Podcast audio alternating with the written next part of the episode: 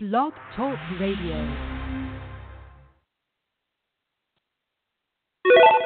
Round one. Fight, fight, fight, fight,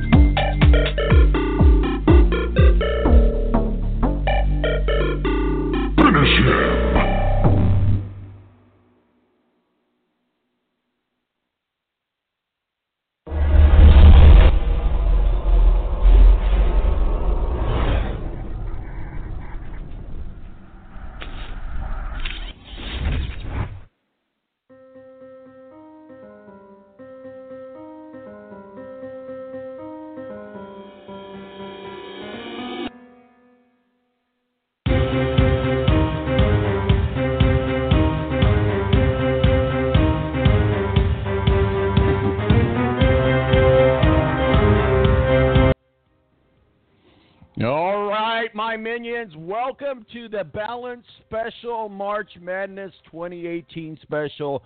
We do a March Madness special every year, along with our Super Bowl special and our Indy 500 special. You know, we just a lot of times we like to just be special.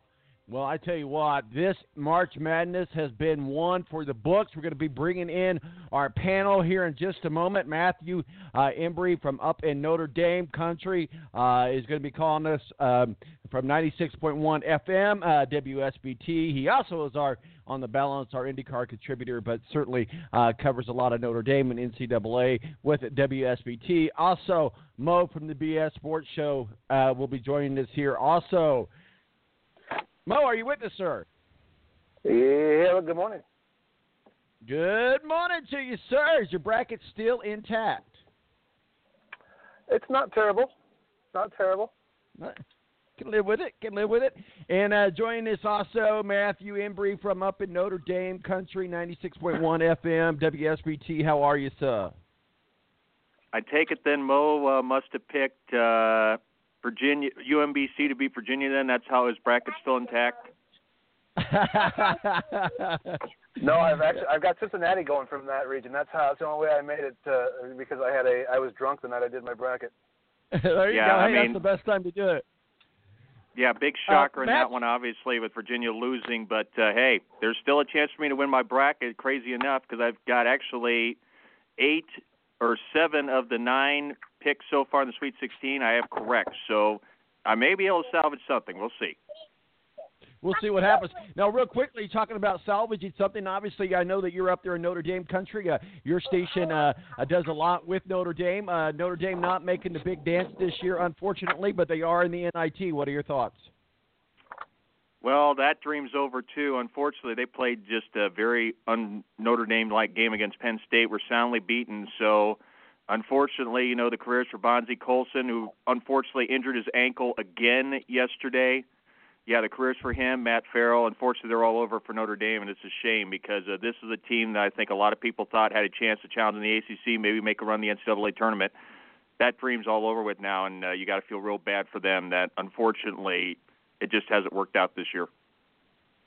Got a big game going on for lo- local flavor here in Indiana, anyway, and that is Purdue and Butler playing later on today. Uh, we're still, I, I've been getting mixed messages. Uh, Matt Painter said in a press conference it doesn't look like that uh, Isaac Haas is going to play, but then we saw that he was doing warm ups in practice. So I don't think he's going to play, but we'll we'll see how that that pans out. We'll get to that game here in just a minute. Let's start with breaking down and doing an overall view of the of the brackets uh, of the divisions, and we'll go through and try to get through all of the brackets. Obviously, we're not going to touch every game, but we'll start with you, Mo. One of the biggest games is that uh, schooling, that destruction of Virginia with UMBC uh, and the uh, Retriever Dogs. Go ahead, sir. What say you? Yeah, I mean, you know, it was a really fun game to watch. I mean, not if you're a Virginia fan, but a fun game to watch nonetheless. Uh, you know, you look at a Virginia team that uh, lost arguably their best player in their sixth man uh, right before the day before the tournament, which uh, obviously hurt them. But you know, Virginia, like uh, we talked about a little bit yesterday, they're a team that hasn't played from behind a lot this year, and it's a different mentality when you're down big like that, especially in a in a single elimination game. So uh, I, I don't think there was a, a spot that Virginia was familiar with. And let's be let's give credit to UMBC. I mean, they they shot the lights out. They were fast. They were quick. They were everywhere, uh, grabbing rebounds, uh, grabbing a lot of offensive rebounds, and second chances. They were a really fun team to watch uh, Friday night, and I, I think that uh, you know I, I'm glad for them that they made history by being the first 16 ever to knock off a one. Matt, we look at uh, today's game against uh, UMBC and Kansas State. Uh, uh, the winner of that obviously meets Kentucky. I think uh, you know you know we like to see Cinderellas pop up. We always root for the Cinderellas. Do we have a Cinderella with uh, UMBC? I see. I can't even say the name. Go ahead, Matt. Normally, I would say no, but but considering Kansas State is coached by Bruce Weber, who's had, you know, questionable things all over the place, I'd say a win is possible, but I think UMBC cannot fall behind because it, just like Jay Bilas said after the they defeated Virginia on Friday, UMBC has not been under pressure at all in this tournament. If someone puts their feet to the fire at some point, like Kansas State might today, I think there could be a different story in the mix. But uh, if UMBC is able to stay with Kansas State uh, through the first half, who knows? Maybe we may see yet another surprise and possibly them matching uh, what uh, Dunk City did a few years ago when they became the first 15 to reach the Sweet 16. Hey Mo, uh, let's talk a little bit about uh, who they'll play. The winner of that game will play Kentucky. I saw Kentucky play uh, Davidson and Buffalo, and wasn't impressed really. I was impressed more really with their, the way they played against Davidson than I was against Buffalo. Buffalo is a pretty good team. They just got gassed at the end. Kentucky's not that good. I think either one of these two teams can beat Kentucky. Am I wrong? Uh, no, I, I think here's the problem with Kentucky. You know, they've had a very up and down year. Uh, you know, and it's hard when you've got a bunch of young guys trying to get them to play to, you know, to learn each other and play together when there's no real uh, leadership on that team. They're a very athletic team. I mean, I will give them that. They're a very athletic team. They can shoot the basketball. But a lot of times with Kentucky, especially last night against Buffalo, it became a very, you know, one-on-one uh, a game. You know, there a lot of uh, a lot of uh, uh, one-on-one matchups that the Kentucky tried to exploit, and they can do that because they are very athletic. Uh, you know, towards the end of the year, Kentucky played very, very well uh, sort of play like they were coming together, but they didn't play great last night. They wound up winning by 20, but the game was closer than that up until about the last four or five minutes. Uh, you know, Kentucky's a good team. They've got a good coach. Uh, but one thing about John Calipari, it seems like he's never been a great in-game coach. And can he bring these uh, young guys together and, and get them to uh, continue to move on this tournament is a big question. But I love the athleticism and the uh, length of this Kentucky team. Matt, let's talk a little bit about. We know Buffalo got beat. We know Arizona got beat. We know Buffalo beat Arizona. Uh, Sean Miller in Arizona's had a lot going on behind the scenes with the FBI scandal. Uh, a lot of uh, distraction. Did that play into the the loss against Buffalo, or did Buffalo just come prepared and, and Arizona did not? The MAC does not get respect, and I think it should. I mean, we've had discussions that people have had said they deserve an outside look for at-large bids. I think Akron was one of those a couple years ago. Toledo was in the mix a couple years ago as well. It didn't happen for them, but I think it shows that Buffalo and is right now right up there, and they gave Kentucky a run. The thing though that helps Kentucky though, and I think Mo will hit on it, is you look at that South bracket. What's left? I mean, if Kansas State is there. That's an easy matchup. And if Cincinnati somehow falls to Nevada today, look who's left in the South. You have Kentucky, either Kansas State or UMBC, Loyola Chicago, and Nevada. I'm not saying it's a free ride, but Kentucky may just be having the luck of the draw here. If they're not such a great team, they may be taking on opponents that they would not have expected to take it on, and then they become the ultimate favorite. But so they may get a free ride, but I think the big thing is Cincinnati has got to beat Nevada. If Nevada beats Cincinnati today, uh, it's super advantage for Kentucky, I'd say, in the Sweet 16, especially in that South Regional.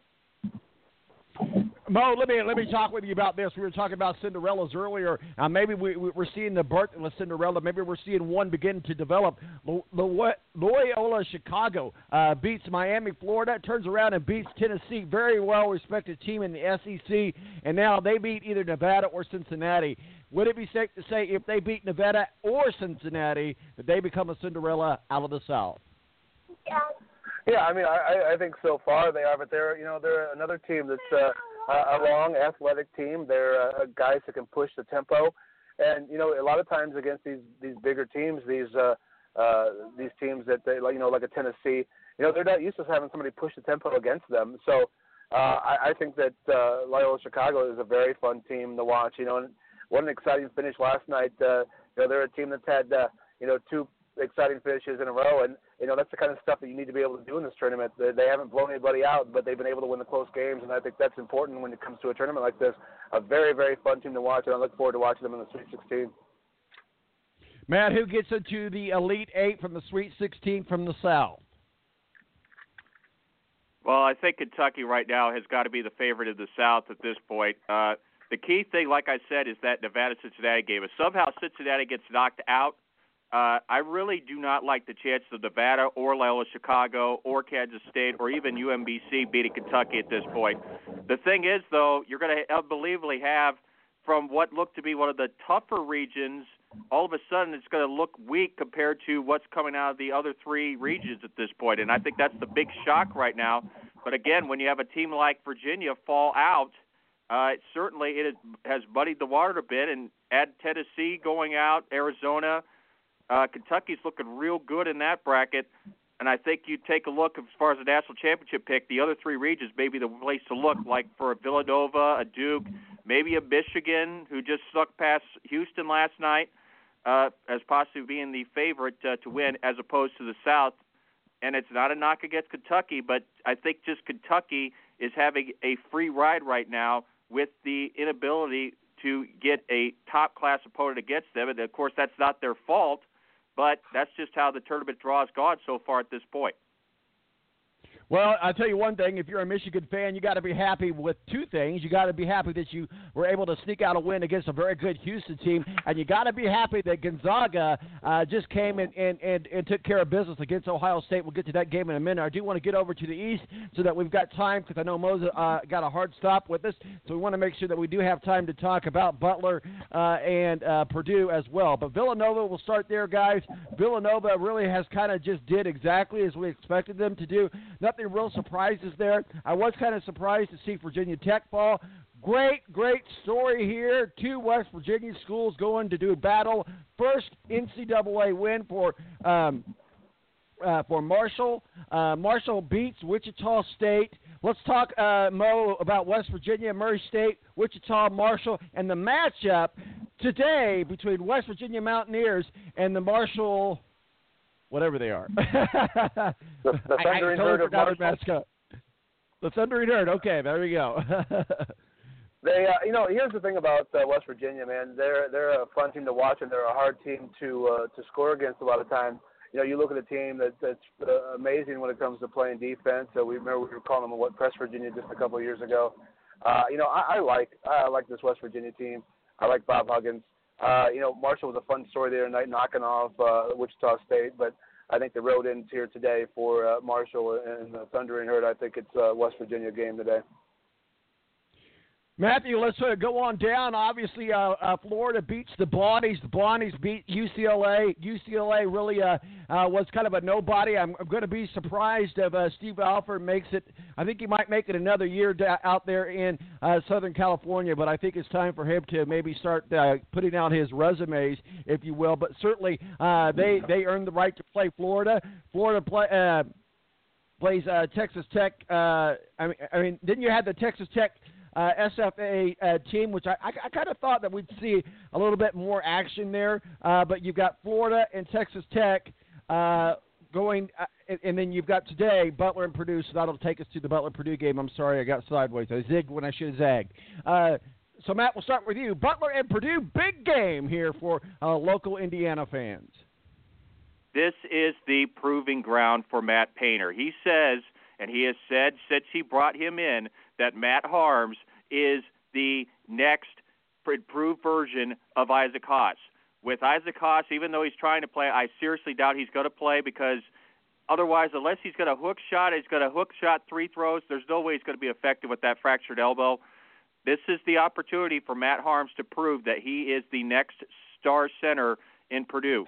And even without that, I still think they got enough firepower because you still got Carson Edwards, you still got Vince Edwards, uh, I think at that point, the only other thing that you need is maybe a Ryan Cline to step up. And if you go by that, even without Isaac Haas, I think they have no excuse not to beat Butler at this point. Yeah, Butler's got a lot of firepower, but I think if you look on paper, even without Haas, Purdue should still win this game. Now, of course, when they get to Texas Tech in the Sweet 16, I think that'll be another story. Uh, Mo, let me talk with you a little bit. Let's unpack this Butler Purdue game. I, I think a lot of people thought this was the year for the Boilermakers. Don't get me wrong, I bleed IU. I'm a diehard IU fan, but it was it was hey, I'm rooting for them. They're Big Ten. They're here in Indiana. We're very, we're very very close to Purdue. We certainly know Purdue. We follow them very closely here in Central Indiana, as well as Butler uh, being located right here in the metro area of Indianapolis, right in our backyard. Uh, so certainly like both of those teams. I think most uh, IU people are rooting for Butler. But let's unpack this game. These are two really good teams out of Indiana that can really make a showing going deeper to the tournament. Yeah, you know, this isn't the Butler team of the last couple of years. They're still a very talented team. You know, they're another with their first year head coach after Chris Holtmann went to Ohio State. Here's the problem, and I have, I honestly, I have Purdue in my bracket losing today, and here's why. Because this is the point uh, of the season usually where Purdue tends to fall apart when it comes to these tournament games, and they have not proven to me over the past three or four years uh, Matt Painter hasn't proven that he can win these big games when it comes to these games. And so, you know, Butler's got a lot of tournament experience. Uh, they play a very tough schedule throughout uh, out the regular season as well. They've knocked off, uh, you know, uh, team like Villanova this year. I like Butler in this basketball game. Purdue should win, just like Matt said. Purdue should win this game. They've got so much uh, uh, talent on this basketball team that this should be a no-brainer that Purdue walks out of here today. But they haven't proven uh, to me over the past four or five years that they can win these type of basketball games when it comes tournament time. So I've got the Butler Bulldogs moving on today, and and you know, and, and maybe I want to be completely wrong, and maybe today is the day that Purdue does win, uh, proven to us that they can win these tournament games. But to me, Matt Painter hasn't done it yet uh, at Purdue, and so I, I can't pick Purdue today to win this basketball game. They just haven't proven to me. The odds show that this is a uh, Butler team that should beat Purdue today. Well, I'm with both of you when it comes to Matt Painter. Matt Painter's a lot uh, uh, uh, like uh, Sean Miller, who's not really proven to me a lot that they could do a lot in the tournament, even though they've been popular. Uh, so, you know, I I, I picked Purdue in this particular uh, matchup, and obviously that was before we even knew uh, about Isaac Haas. Matthew, what do you think the impact of Isaac Haas not being able to play? We're going to assume he's not going to be able to play. That's the last word that we got from Purdue uh, that they're not going that he's not going to uh, play today. How big of an impact is that going to have on the Purdue squad today? Well, that's a position where I think Butler's going to exploit. I think they have a couple big guys inside, uh, jo- Joey Brunk, uh, Nate Fowler as well, that I think could become key factors right now if Matt Haarms gets into foul trouble and then they have a third stringer there, Purdue, but he's very raw at this point at that center position.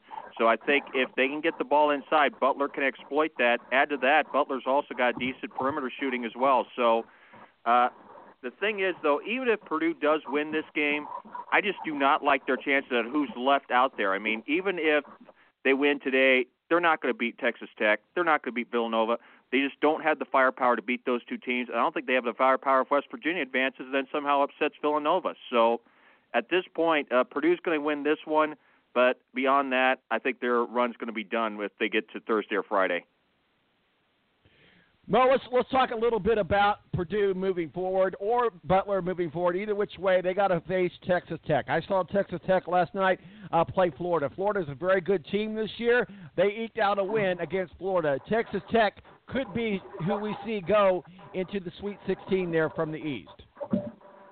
You know, and they and they could be. Here's a team though in Texas Tech that's not tournament proven. They don't have a lot of NCAA experience, and so this time of year you wonder uh, does it, does that overcome uh, you know the kids who haven't been here and haven't done it? You know, you've got a squad in Butler who's been there and done that. You know, they've been to two championship games. Granted, none of these players, but it's a school and it has a pedigree over the last five, six, seven years of, of having deep runs in the NCAA tournament. So that's that's the one thing that concerns me about Texas Tech. But oh, uh, on top of that, though, man, they're a really good basketball team. Uh, you know, they're fun to watch, and they've they've uh, been a fun team to watch this year. So it, it'll be fun to matchup to watch if it happens. Again, you know, at, at some point, I wonder how long Purdue fans are going to put up with uh, Matt Painter.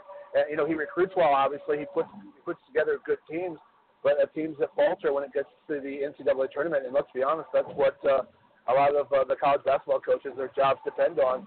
So how long will it be just good enough for their fans to just get to the NCAA tournament and not really make some noise? Uh, like Matthew said, if they do get past Butler today, I, I think this, that'll be the end of the line for them. There's not, they're not a team that I, I like in any matchup, like you said, moving forward. We're, we're talking with uh, Mope, the BS Sports Show, and Matthew Embry uh, from up in Notre Dame country, South Bend area, WSBT 96.1 FM. This is The Balance. Uh, March Madness special. We're breaking down all the brackets. We're breaking down all of the action of the NCAA March Madness. We could put a little pause here, guys, on the games because we could not have a March Madness 2018 uh, conversation without having a March Madness 2019 conversation. And I think you guys know where I'm going with this.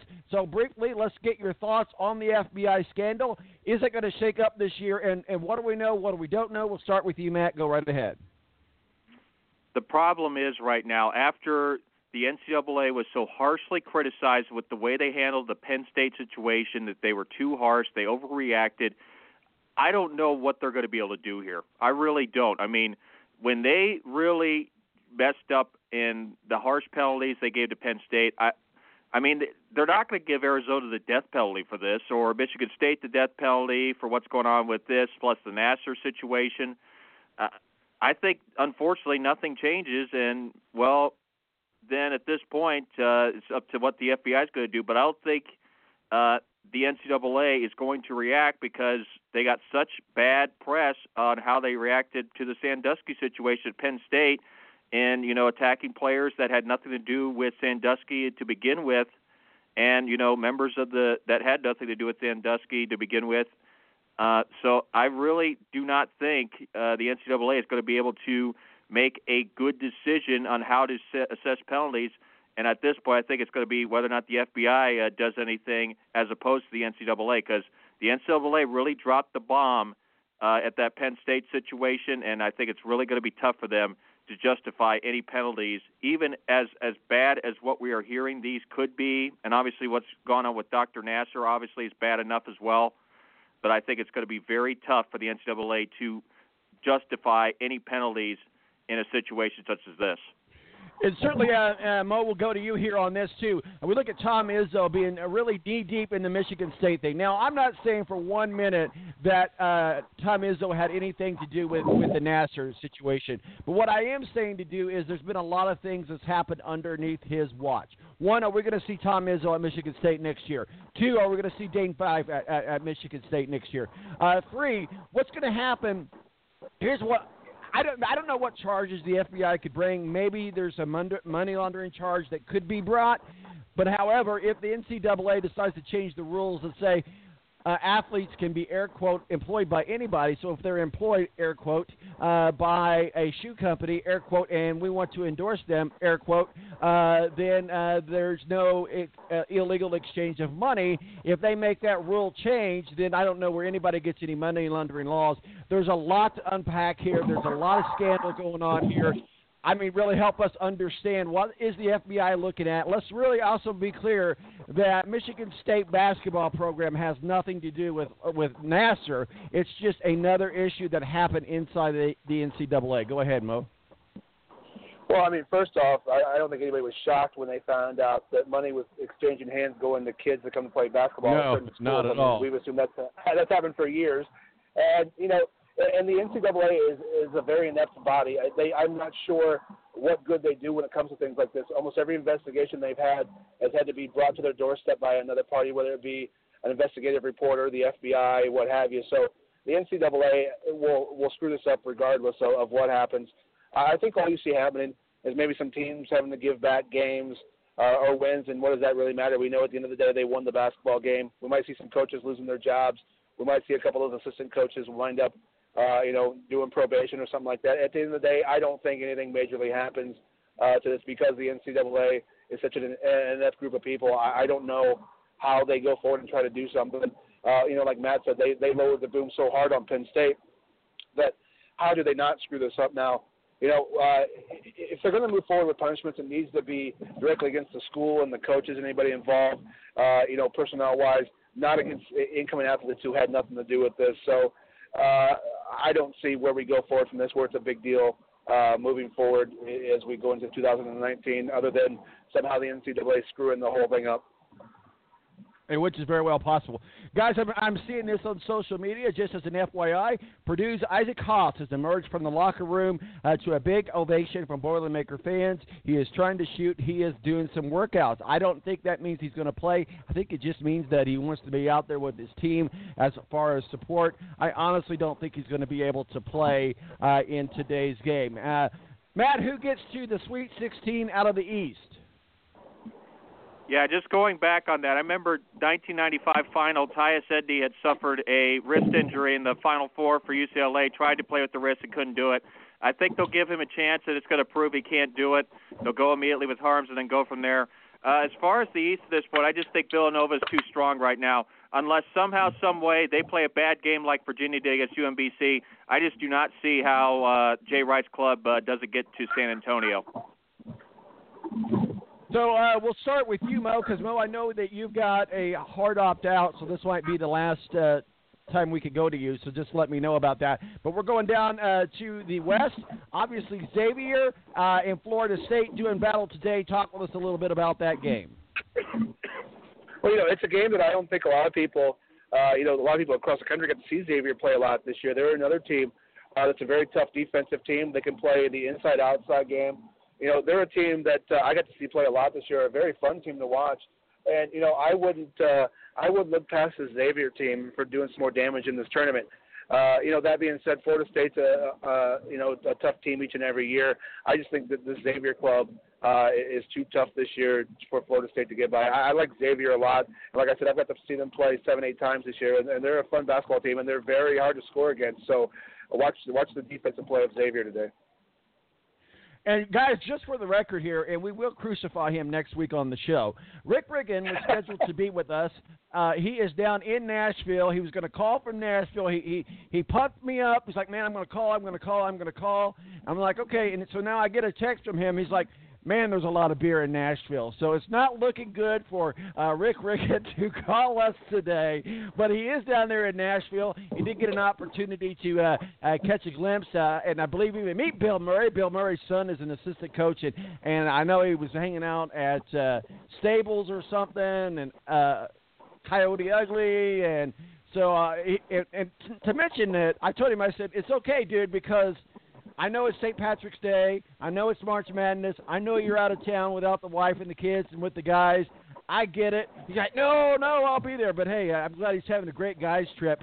Uh, but we will uh, promptly crucify him on the show next week. Matt, what are your thoughts on today's game against? Uh, I mean Xavier.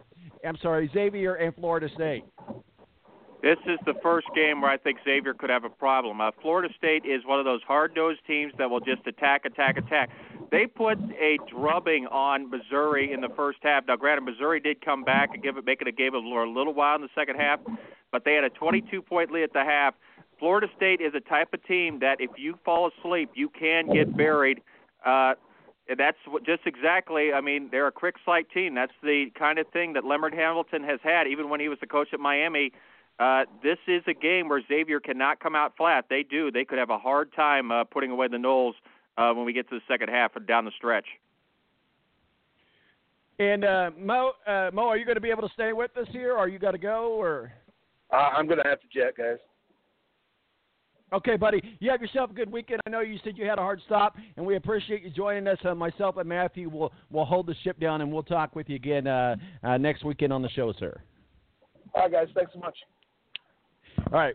Mo for the BS Bo show, show joins us. Uh, obviously, he's a, a uh, dad first and a radio guy and sports guy second. Uh, so uh, no, no, no, uh, no, nothing against that. So Matt, we uh, we move forward. You and I. It doesn't look like we're going to get Rick Riggin on the show. I can't say that I really blame him. but let's let's talk a little bit about Gonzaga. Gonzaga, Ohio State last night. I tell you what, you got to go back to the South Dakota State game. And you know, I, I'm an IU guy, and I talk trash to uh, Ohio State fans. Next to Notre Dame fans, they're probably the loudest, most obnoxious people in in the fan base. But oh, I'm just kidding.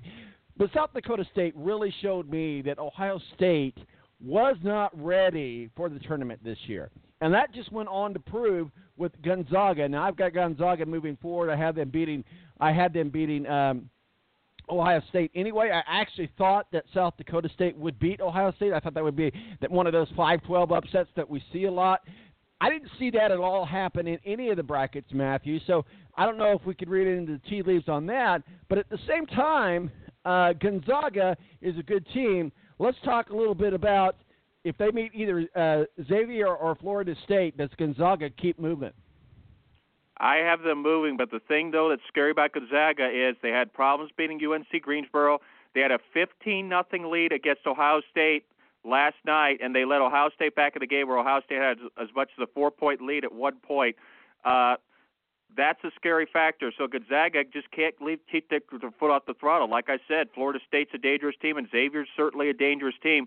Now I have Gonzaga reaching the Elite Eight and giving uh, Michigan, North Carolina a run, but I think ultimately uh, Gonzaga has not played a complete game yet. Once they do, I think they'll be fine, but they haven't quite gotten there, uh, being able to put all the pieces together up to now, at least from what I've seen in the games played at this point. So certainly, uh, we're uh, talking uh, with Matthew Embury, uh, who typically on the balance is our IndyCar contributor, but he also works for WSBT up in, in Notre Dame country, uh, 96.1 FM, and helping us break down uh, the brackets in our NCAA March Madness special. Let's talk a little bit about the Houston journey to Michigan. Michigan just barely ekes out a, a win. Houston's been a very good team. That's Bruce Pearl's team down there, I believe. We're very familiar with Bruce Pearl here in Indiana, unfortunately. Actually, uh, Kelvin but, Sampson. Uh, oh, I'm sorry. You're right. Kelvin Sampson. I apologize. My fault. My fault. That's who I was thinking of. Uh, I don't know why I do this. They don't really look alike, but I always get them two confused. I always get those two confused. Okay, so anyway, Houston, very good team. Michigan, let's let's unpack this with Michigan. Certainly, if you're an Ohio State fan, you're hating Michigan, you're hating Gonzaga. If you're a Michigan fan, you're loving Michigan and you're loving Gonzaga. So, what are your thoughts? Well, Michigan is hot again, just like they were last year. Uh, even though Mo Wagner, excuse me, Mo Wagner was a disappointment uh, last night, really didn't do much for them. Uh, Michigan just has a way of pulling out the wins. And let's say Houston had their chances to put this game away, they couldn't do it. Uh, and Michigan takes advantage, gets the late buzzer beater to win, and uh, I think they have a fair chance, uh, especially against North Carolina or Texas A&M. Uh, probably going to be North Carolina uh, getting to the Sweet 16 coming up on Friday. I think they have a legitimate chance to give North Carolina a run, if not beat them, as I have them uh, beating North Carolina when before the tournament started.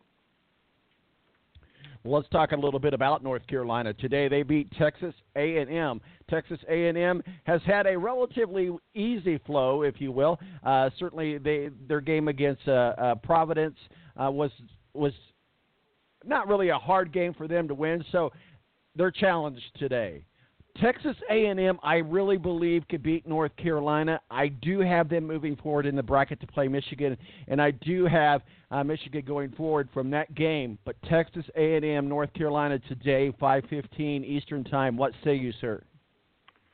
The thing is, can Kent, they obviously got the double-edged sword in Joel Berry II and Luke Maye to stop for Texas A&M, and Texas A&M. It should not have been that close against Providence. So that's a red flag for me right there.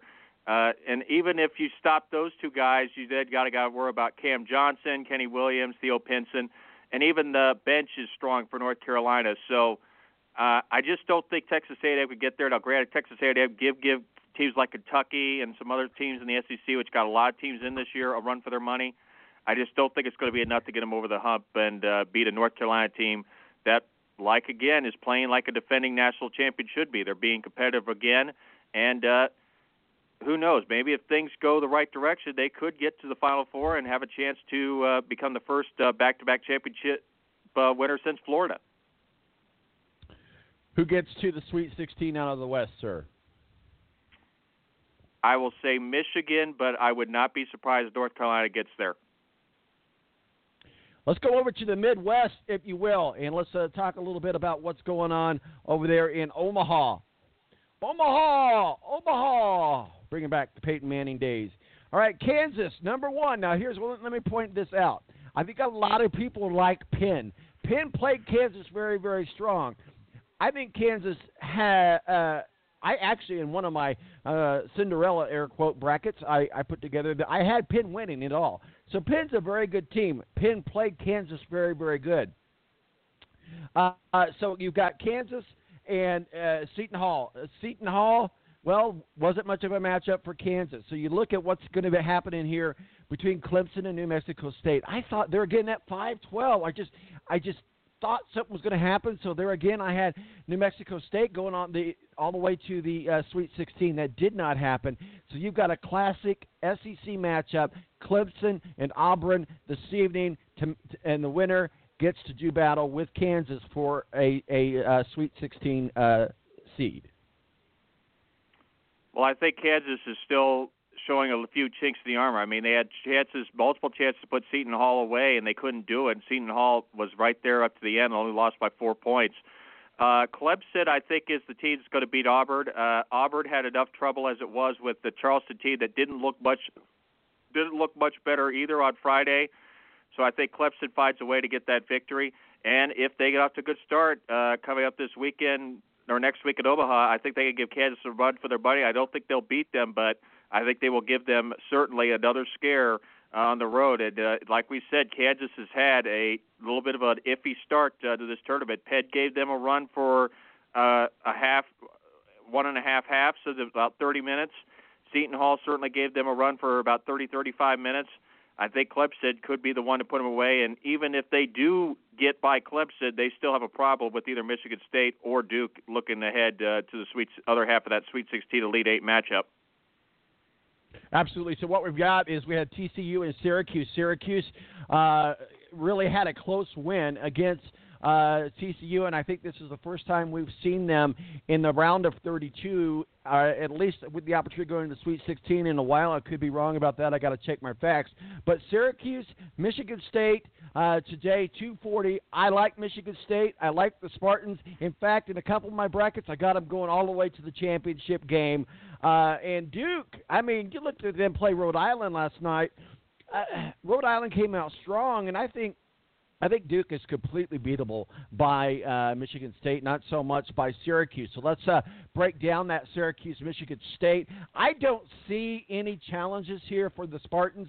I, I know I'm a Big Ten homer, uh, and I'm not a big Syracuse fan. But that said, I think Syracuse's uh, dance ends today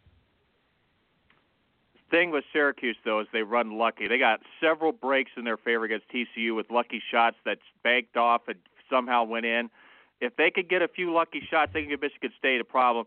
I just do not see how they're going to beat Michigan State's going to beat Duke though. I mean, Duke went nine minutes in the first half against Rhode Island last night without missing a single field goal. That is a scary, scary fact. And when you have a player like Marvin Bagley Jr., who is absolutely tearing it up on the inside, even with Michigan and Miles Bridges and all that they've got, I don't think it's going to be pale in comparison right now. I think Duke is the team that not only beats Michigan State, but then also gets by Kansas and gets to potentially the national championship game where they have a chance to win back another title for Mike Krzyzewski. And of course, Mike, big game coming up for that regional semifinal. Mike Krzyzewski has a chance to win his 1100th game as a head coach in college basketball if he beats Michigan State or Syracuse on Thursday. Yeah, but you got to remember, Duke last just last year got put out in round two. So uh, I I don't know that that we could Duke is a good team. Don't get me wrong. And if it was Syracuse there, if they find a way to beat Michigan State today, I think you're absolutely right. But I just think Michigan State really is a solid all-around uh, game uh, team on that. So we'll see. Somebody's bracket's going to get busted if either one of those teams, when those teams get together and and uh, play Michigan State and Duke. Okay, well let's uh, kind of move forward, and and uh, we got a little bit of time left here. Let's go back up up to the uh, south and let's talk a little bit about uh, the Sweet 16, who we think is going to be in the Sweet 16, who's going to be in the Elite Eight out of the South. Well, in obviously, fact, take us all Kansas, the way to the Final Four. Go ahead. Kansas State beats UMBC today. I think Kentucky blows away Kansas State. Uh, Cincinnati, I think, does find a way to beat a very aggressive Nevada team, and then it gets by Loyola Chicago. Great story, but I think Loyola Chicago's run ends. And then I think Kentucky – this is what John Calipari does. He this is he does not have his teams ready for non-conference play. He has them ready when the tournament starts, and that's why they get the low seeds. But then they are such a tough out. I think Kentucky finds a way to beat Cincinnati and gets to the Final Four. And then out of the West, I have Michigan getting through, as I mentioned. I think in a tough game, I believe Michigan finds a way to beat Kentucky and gets to the final. And then, like I said, Villanova is just too good in the East right now. And then Midwest, uh, Duke, I think, finds a way to get through Michigan State and Kansas and then gets by Villanova. And I think then it's going to be a battle between Michigan and Duke, a rematch of the 92 championship game. And I think Duke finds a way to win another national championship for Mike Krzyzewski at this point. Let's go over to the East, the uh, uh, uh Sweet 16. What say you, sir? Well, as I just mentioned, Villanova gets through. I think West Virginia Marshall is no match for Villanova. Even if Purdue beats t- Butler today, which I still think is going to be a tough test, because we mentioned with uh, Mo earlier, Texas Tech I think is the better team there, and then Texas Tech with just doesn't have the inside force to challenge with Villanova. Villanova gets the job done in the East, as I mentioned. And uh, the Midwest, sir, what say you? Kansas gets through to the Elite Eight. Uh, I don't think it matters whether or not it's Clemson or Auburn. Uh, Uh, it's going to be a tough test there for Duke, but I think they have just enough firepower to get by Michigan State, assuming they beat Syracuse. And then I think Kansas has shown enough chinks in the armor where Duke or Michigan State or wins that game is going to get by Kansas and then get to the Final Four. Let's play a little what if games. Let's you know because here's the thing. Uh, I don't know that uh, that March Madness has shown me anything. When we saw Virginia get beat, we saw Arizona get beat. We've seen uh, Marshall win. I don't think that this bracket is anywhere but stable. Maybe maybe it's stabilizing. But let's let's play a little what if game. What if UMBC beats Kansas uh, State? I just think right now UMBC, unless that Kentucky has serious injury problems or something like that, or something bizarre happens where they have violations or something with Calipari and they get kicked out of the tournament, they're not going to beat Kentucky. I mean, the pressure and I mean the media attention is going to be massive with them being the first 16 seed, not only to win a first round game but to get to the Sweet 16. It's going to be absolutely massive, and that takes away from and that adds to the pressure, and that's something that UMBC has not had to face. I think it's going to be too much against Kentucky. And Loyola Chicago, again, a great story, but they've had to rely on last second buzzer beaters to beat both Miami of Florida and Tennessee. I just don't think their luck's going to continue uh, if they have to do that against Nevada or Cincinnati in the Sweet 16. What if Butler beats Purdue and beats Texas Tech? Villanova, yeah, that's a tough game, but Villanova, keep in mind the Butler win was at Butler. Uh, neutral site game. It's going to be closer to Villanova's area. I think it's going to be essentially a Villanova home game. I think that's going to make the difference there. Butler will give it a go, but I just don't think they're going to have enough to quite get by Villanova and keep them out of the Final Four. well, we we saw what happened in the ACC tournament when Butler and Villanova met. It was not pretty. But let's play. What if? What if Marshall beats West Virginia and beats Villanova? I still think then the winner of that Texas Tech Purdue game gets by them. Uh, Marshall has a good shooting game, but the the reason they beat Wichita State is they could not miss from the outside. I mean, they were even chucking up 30 footers from the outside, and they were going in. I mean, I mean, think what was it? David Antonelli said from the hash, Carter, or something like that, after one of those big shots. So. unless those continue to go in, I just don't think they're going to beat West Virginia or even find a way to get by Villanova. Well, you know, we always like to root for the underdog, and that's fun. And you know, I, I agree with you. I'm not disagreeing with anything that you say. And trust me, I don't. have. I do have my Cinderella bracket. That's the just for fun bracket. But it's always fun to see these upsets and these bracket busters. If we have any bracket busters left in the in the tournament, where are they at? Obviously with Virginia out, it's got to be in the South right now. I mean, you have a chance for possibly two double-digit seeds to reach the Sweet 16 if UMBC somehow beats Kansas State. Obviously, Loyola Chicago's already gotten there. Uh, that's where the bracket buster, the Cinderella story, I think is going to come from. But again, the problem is Kentucky was eliminated by Buffalo. I think that would have made it a whole lot more exciting had Buffalo found a way to beat Kentucky. I just don't think Kansas State, with Bruce Weber's – uh, questionable uh, coaching tactics is going to find a way to get by them. And UMBC, a great story. Ryan Odom, a great coach, but I just don't think they have enough Uh, obviously, the unknown factor helps them, but I just don't think they have the players or the talent to be able to get by a Kentucky team. That is much more aggressive, I should say, attack this than Virginia was. So, uh, who do you think is left and who's going to be in the championship game out of what we know and what we expect to happen logically? And we're and we're to say okay uh, us using our brains tell us that these two teams will be in the championship game who would that be? Duke and michigan. Duke has proven i think the naysayers throughout the entire way and i think michigan finds a way to beat north carolina in the sweet 16 and then finds a way to beat either Gonzaga or Xavier, and then Kentucky. I think uh, they are the hot team right now, but unfortunately, you've got to do it six times, and I think Michigan could get five. I just don't think they can get number six when it comes down to Duke in the final. So you have Duke winning it all now? Is that is that what you're saying? Over Michigan because I had Duke originally in the bracket final before Virginia went out, so I got to stick with what I had in the bracket. Well, my uh, two winners out of my couple brackets that I have, and I have a few brackets, so we'll just go with the two that I'm paying the most attention to. I've got Cincinnati and Michigan State. Right now, Cincinnati appears to have the easiest path. I don't know that, that the South is that hard of a of a bracket. I again, I agree with you. I think if we're going to see an upset, it's going to come from the uh, uh, South there. So we'll we'll see what happens. A lot of stories are going to be told today. A lot of stories are going to be told next weekend uh, for the Sweet 16 as we get into the Elite Eight and the Final Four. We got just a few more minutes left here. Let's talk a little bit about the NIT. We talked. I, I have to admit, I'm going to rely on your uh, knowledge on this because I did not follow the NIT like I normally would have. IU did not go to the NIT. I knew Notre Dame was in there. I thought they advanced. I guess they lost last night, according to you. Let's talk about the NIT and what happened inside the NIT action this week.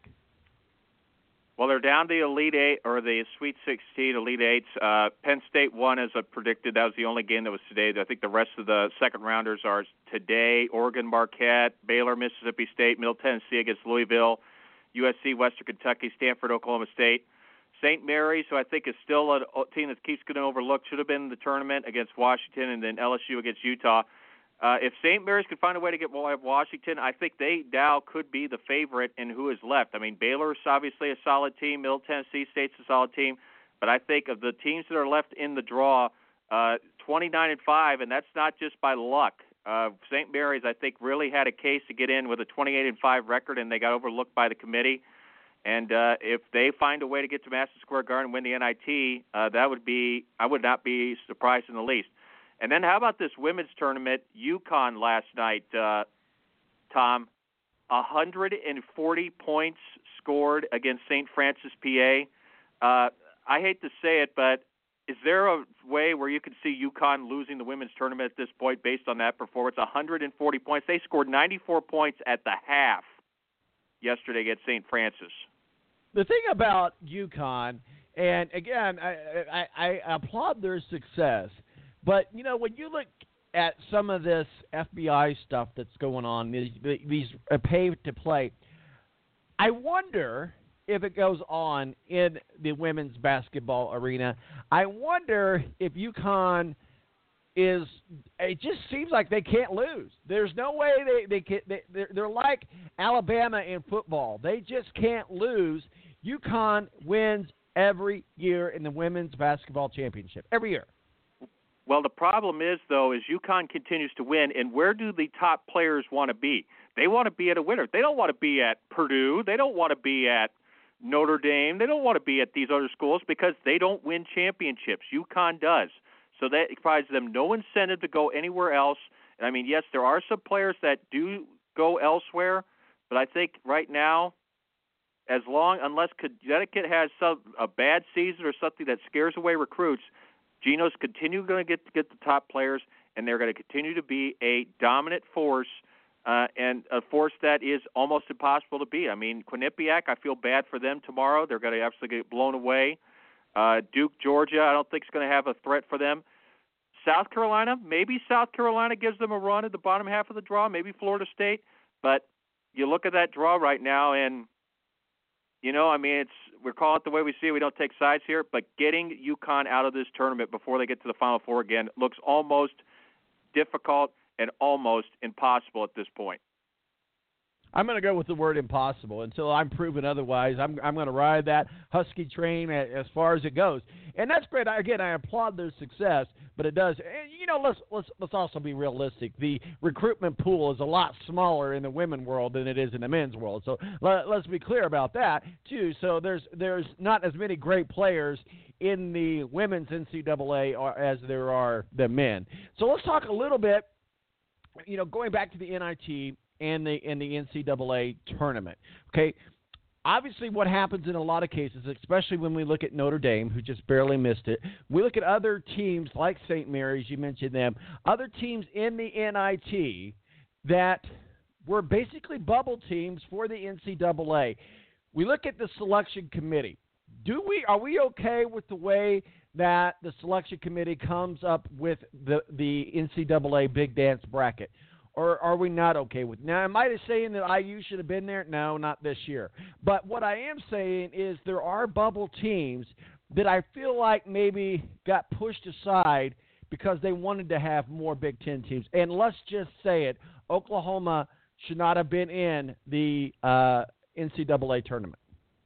Treatment of mid majors like Middle Tennessee State and St. Mary's is the biggest gripe I had. I think Middle Tennessee yes, their biggest win was against Murray State, but they had a very solid resume. And the times they have gotten into the tournament, I remember they were a 15 seed and they absolutely walloped Michigan State. So this is a team that's got potential. Kermit Davis, a terrific coach. It, the same thing goes with St. Mary's. I mean, they were right on their tail. Yes, they lost to BYU in the West Coast Conference tournament. BYU's a solid team. I mean, BYU got into the NIT, so uh, that's the one gripe I have right now is the mid majors. And I think the thing is though, and I hate to say it, when the tournament committee head is at Creighton, a school that went from mid major to power conference, essentially he's telling these mid majors if you're not in a power conference, you're not going to get attention. And that's the big gripe I have right now.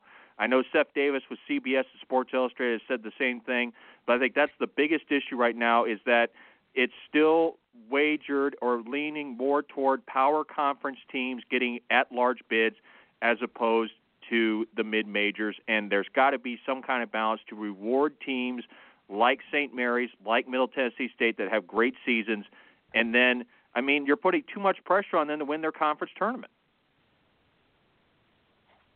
Been talking with Matthew Embury from up in Notre Dame country here in Indiana. We're a national show, but we're certainly Indiana homers. Looking forward to watching that Butler Purdue game this afternoon at 12 o'clock, um, and uh, we'll see see what happens with that. Now, Matthew Embury, uh, uh, you can follow him uh, on Twitter, but also listen to him on WSBT up in South Bend or Mishawaka, 96.1 FM. Mo from the BS Sports Show. You can find him online at Mo uh, Radio. We appreciate the guys joining us today for our annual uh, NCAA Balance March Madness special. So we've only got just a few more minutes left here. Matt, let's go ahead and just uh, take a recap and look at today's games just so that we got everything straight. Today, UMBC, great win over Virginia. Their dance ends today against Kansas State. Correct. I think right now look, there's a lot of great players on their team. Obviously, Jairus Lyles had a terrific game, but I just don't think he's got another 20, 30 point game in him today uh, to be able to get through Kansas State. And then, of course, UMBC has to refocus after making history because I'm sure the media's been going through them the last uh, 48 hours. They have to focus in and get the job done again. And the question is, do they have enough left in the tank to do it? I certainly hope so. I'm rooting for the underdog. I'm rooting for the Cinderella. I do have Kansas State in my bracket, but you know, for, from the aspect, I, I, I root for the Cinderella. I hope so. Uh, talking about Cinderellas, Marsh, uh, Marshall, West Virginia today. I think we both agree that uh, Marshall's uh, dance ends against the Mountaineers today. The Mountaineers will face uh, Villanova on the 23rd in the uh, Sweet 16. Uh, any disagreements on that? Actually, keep in mind, I had West Murray State beating West Virginia, so I think of the five seeds, I West Virginia is the too. weakest. So if you go by that, maybe Marshall's got a chance. But again, like I said, they got to shoot the lights out like they did against Michigan or Wichita State to make that happen. So, uh,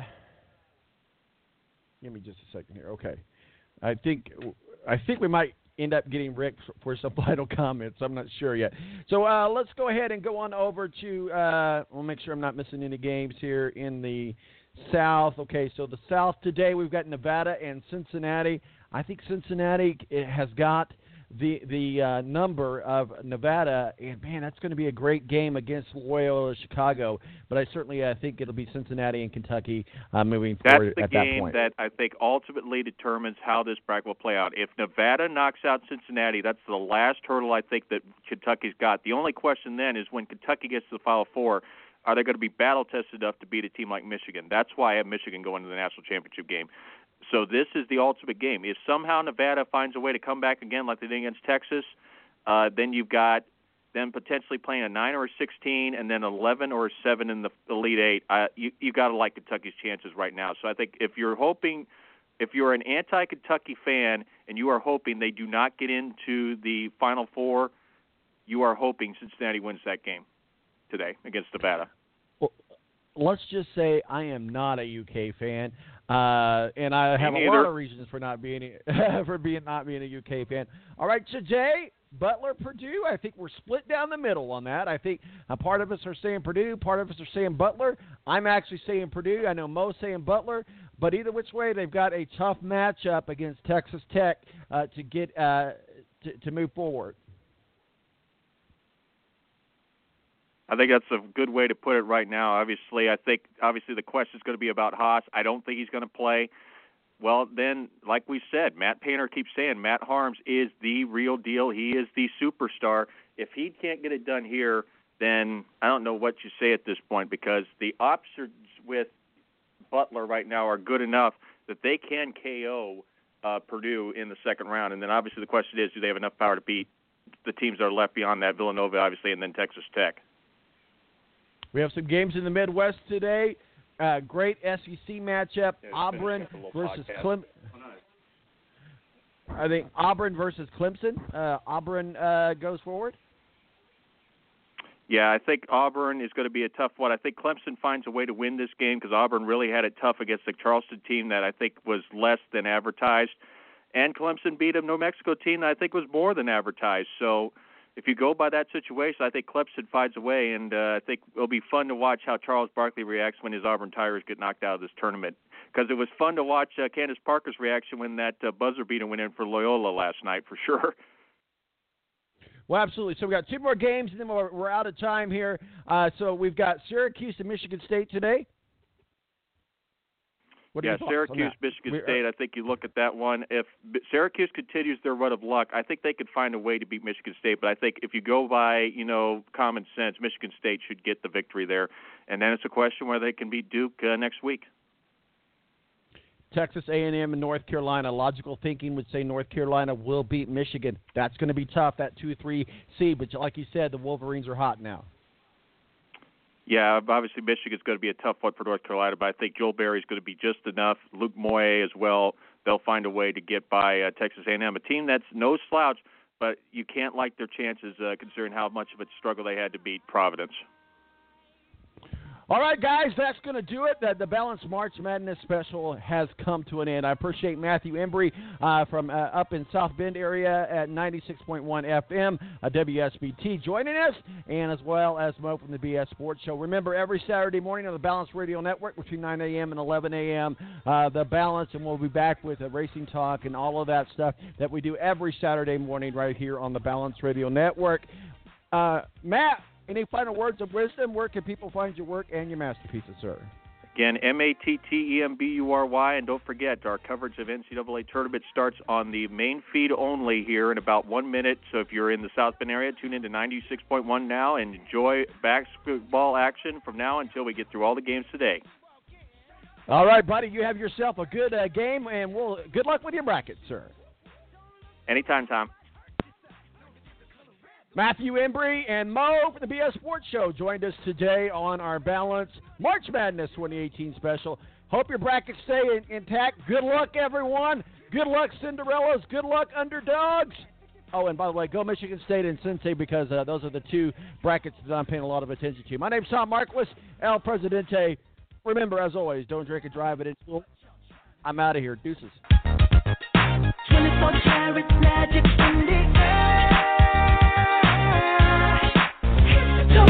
Join us next week for The Balance. In the meantime, check us out on Twitter, T-Balance, or Facebook, The Balance, or online at www.thebalanceonline.com.